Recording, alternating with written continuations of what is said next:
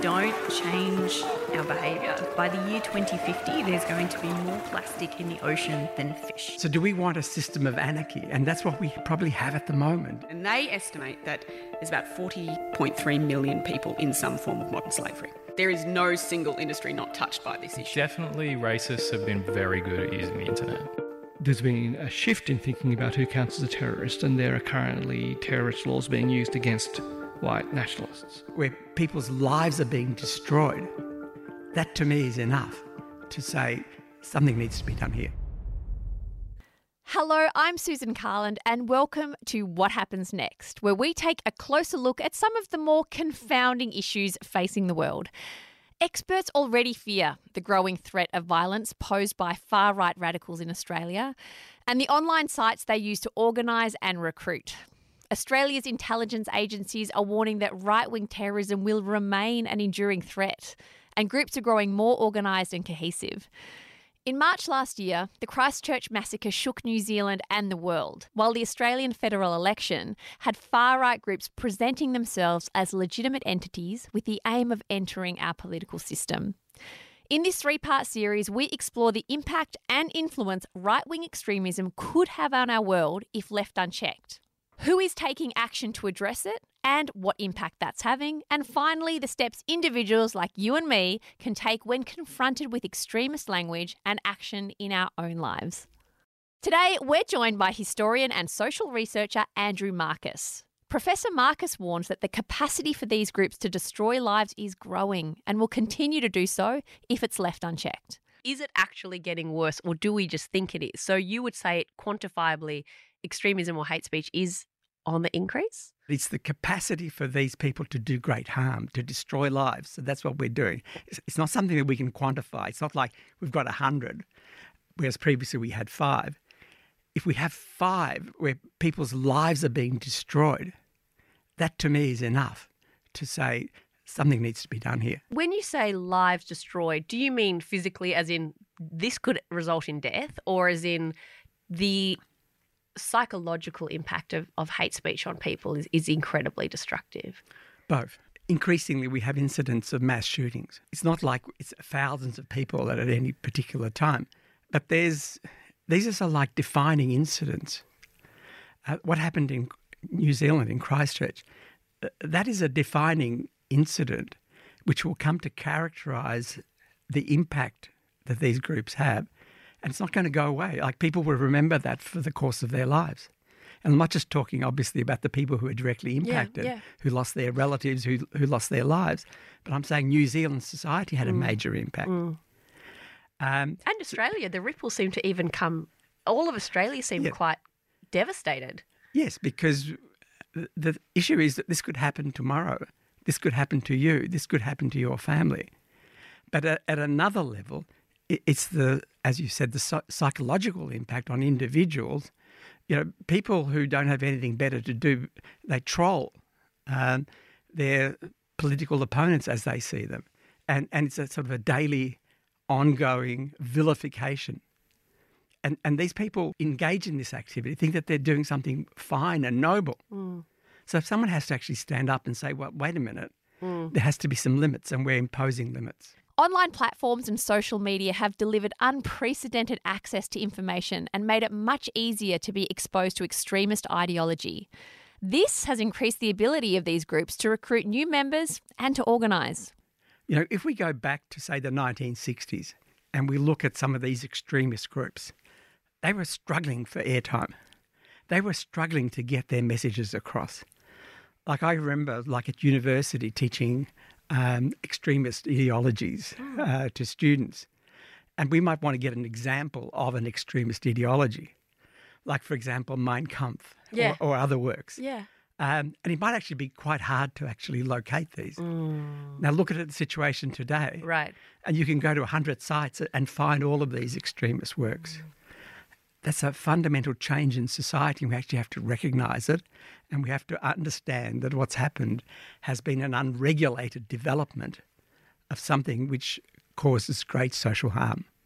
Professor Markus says Australians' strong belief in protecting free speech has contributed to an unwillingness to perceive hate speech online as a clear cause of social harm in the way that we would see maybe issues of worker exploitation, for example.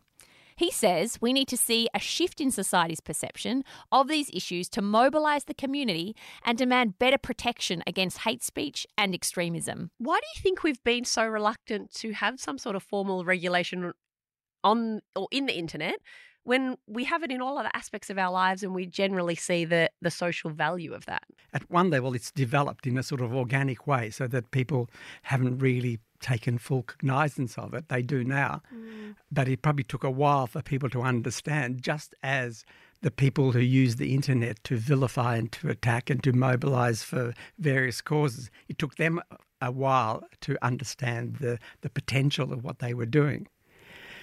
There's also the aspect uh, of, of, free speech, mm. um, that people greatly prize free speech. And it has possibly made some of the people who would have been up in arms and saying, we've got to do something about that, it made them a bit reticent to do anything because they felt, wait a minute, if we rein in that group's freedom of speech, we're also denying our own right. freedom of speech. So it's obviously a very complex matter. But the complexity of it shouldn't prevent us from having like a, a more serious and fundamental debate about that issue and to get away from this notion that somehow it's really up to uh, the service provider mm. to rein that in. It, it, it, should be the role of regulatory authorities to p- pose limits. I'm Patrick Emerton. I'm an associate professor in the Faculty of Law at Monash University and uh, an associate of the Castan Centre for Human Rights Law. I research in political theory and constitutional theory and also in national security law. Our next guest, Professor Patrick Emerton, isn't convinced that we actually need more freedom of speech in Australia. The controversial Section 18C offers important protections for Australians and it should remain, he says. But legislation that would impact people's ability to connect and get involved is concerning, no matter what their political perspective. In Australia at the moment has a lot of a lot of regulation of what people can say and do. I mean, obviously Australia's nothing like Soviet Russia. Do you think we're overregulated when it comes to free speech? I wouldn't necessarily want to go that way. That way of talking it very quickly buys into a certain narrative that I would associate in the Australian context with the Institute of Public Affairs. And then you get into we should repeal 18C. I've got no objection to 18C. That that's not what's sort of burdening people. It's more um, attempts to shut down political or collective action, people getting involved collectively trying to say and communicate things together, whether that be Reclaim Australia, who are there. I mean, when they're having a rally, they're not out uh, attacking, like violently attacking mm. people or uh, threatening property. They're they're kind of in the public square, sort of doing their thing, and we don't have to admire them for it. Mm. Um, I mean, we can revile them. But when dirty Arabs come to this country and say our Islamic school is more important than special needs school, I say bloody no. But it has only been relatively recently that law enforcement agencies have been viewing right wing extremism as the same type of threat as, say, Islamist extremism. Suddenly, these groups are finding themselves captured by laws they had previously applauded. So, for a long time, ASIO and its annual reports used to have two headings. They had a heading called terrorism, and under that you had Al Qaeda, Islam, Salafists, Jemaah Islamiyah, blah, blah, blah. And then they had a different heading, nationalists or um, nativists. And under that, you had Reclaim Australia types. And as far as I know, I was the first academic voice in Australia to ask the question, like, why? As in why? As, as a lawyer, as in why? Yeah, why? Given that when you looked at the the construction, the interpretation, and a potential application of Australian counterterrorism law, there were clear instances of white Australian white supremacist violence that would count. I'm thinking particularly of the fire bombings of restaurants. I think especially Chinese restaurants in Perth in I want to say the early 1990s. Now there's been a shift in thinking about who counts as a terrorist, and there are currently terrorist laws being used against white nationalists. Now, put ourselves in the shoes of the white nationalists. when the terrorism laws were introduced and they were all about getting the Al Qaeda's, I'm going to guess at least some of those white nationalists thought that was a good thing. Mm. But now they turn around and see, oops, right, we're caught under that. Right? To write a law and sort of have it be a, credible thing to be enacted, there are kind of certain like, formal standards of adequacy that it has to meet. It's, it's nearly always going to have elements of generality. So, so the law won't say it's a criminal offence to utter white supremacist speech. It'll define the speech in some more neutral way. So, speech generating certain fears of attack or speech creating a certain sense of ostracism or of social, dis- I mean, whatever it might be. And then, right, well, there are people who feel that when the Antifa Mm. say things, right, just as, right, it turns out that the same abstract formal categories that capture the Al Qaeda. So for them, in terrorism law, it's um, threats of violence against people or property that have a political motivation and an intimidatory intent. Um, well, it turns out some of the white nationalists do that too. Patrick also agrees with Professor Markus about the importance of effective opposing voices when it comes to extremist views. Quite a few years ago now, I'm picking my daughter up from her ballet class, and between picking her up and having to get her to a birthday party, there was, I knew there was an anti-Reclaim Australia rally happening Parliament House, and thought she's old enough to come down, so took her down. And How old was she? Seven, maybe. so, um, seven. eight. Daughter's first So- right wing extremist rally observation. So take, take her down, and um, and she says, "It's like who are the different people?" And it's like, well, those ones in hoods are probably our scary friends, and those ones there with the signs, they're not our friends. And what, not our friends, or they think that sort of we've got family members who are people of colour. They shouldn't be here in Australia, um, and that's why we're here to protest against them. Um, so now that speech, and it's by the Reclaim Australia people and their sort of hangers on and so on, and that has, in a sense, implications sort of for me and my family. Um, I don't think it's criminal. Mhm. I mean, they're not sort of.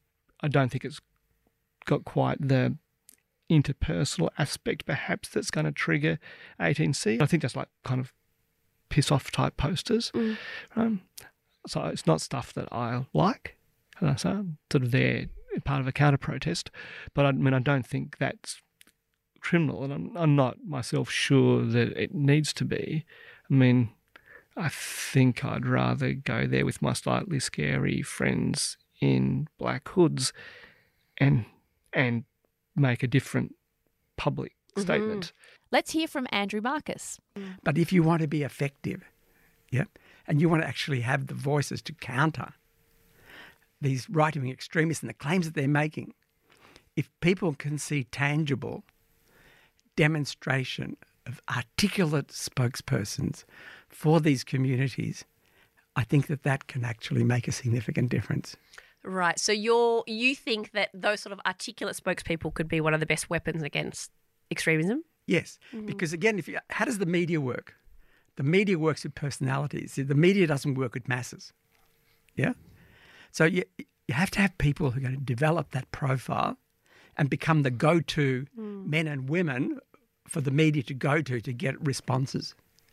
But it's very difficult because um, how can one person supposed to speak, say, for the African community, Right. when the African community is diverse? Right. But I the- mean, it's a continent. It's a continent, but it, people don't understand that. no, that's right. They think Africa, Right. Kenyan, Somalis, they all think the same thing. Is is the the mentality? And if we what we wanted to make a difference is within that sort of mainstream segment of the population that can go this way or that way, we want to influence them. We have to do it in a way that they can understand. And it can't be overly complex. It has to be about like star ratings, and it has to be about uh, people who have can cut through, people who can get up and with some of these right wing commentators who I won't digni- dignify with a name, who are all over our media, print and electronic, who can actually go pound for pound with these people. Very, very difficult to find people like that.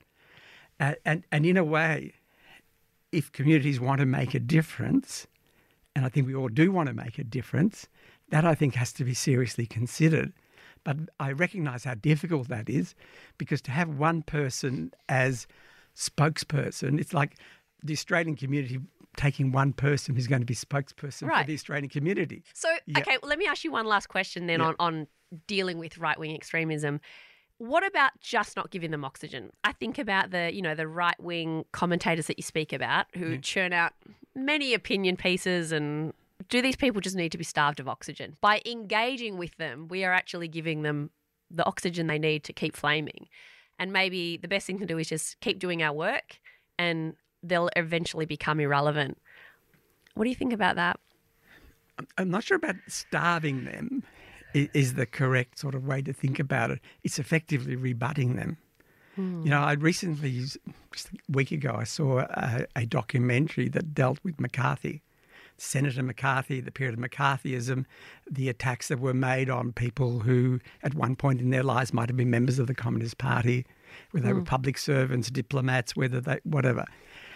What what brought that to an end? And what that brought that to an end was there was a televised hearing when he started attacking the US Army. And one of the leaders of the army got up and he effectively rebutted him. You know, he challenged him. He Said, Do you realize that the harm that you're doing?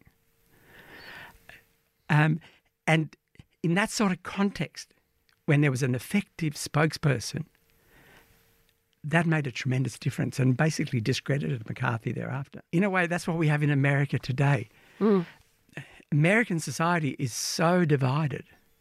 The Democratic Party, as, we speak, don't seem to be able to come up with an effective candidate.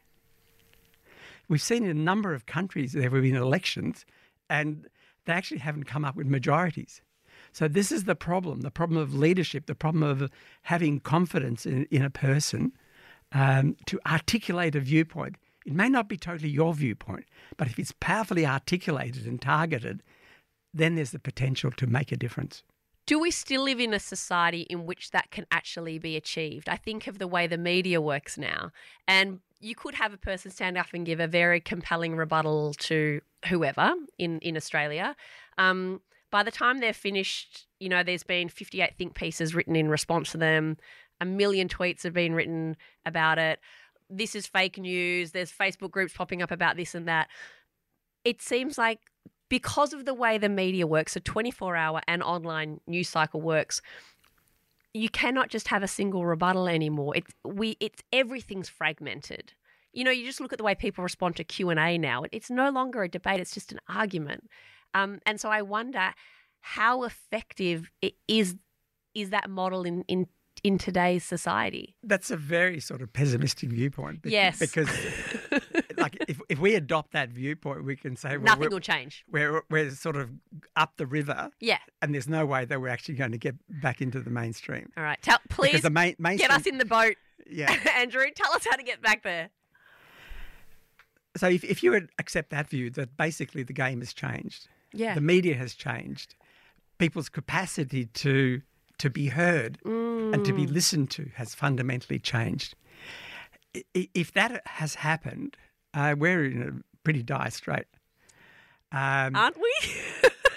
like, like those of us with children or grandchildren, we have to be worried yeah. uh, because it's not necessarily going to be impacting on me, Right. um, given my age so much, as with the younger generations. And it's a very powerful argument to say that, in fact, the, the game has changed and what you, we were talking about is no longer going to work. And then I say, well, if that's the case, you've got t- two options give up, go home, Yeah. enjoy yourself, make the most Watch everything burn. make the most of, of while Australia burns, mm. yes, and the rest of the world, mm. and climate change destroys our planet. Or you can say, well, I, I don't want to accept that. Yeah. And it may well be that I actually have to rethink some of these issues. I might have to actually give up some of my freedoms. I may have to actually abandon this notion that um, everybody's got the right to say whatever they want on the internet. Um, because I can, we can see where that's taking us. And it's a place where we don't want to be.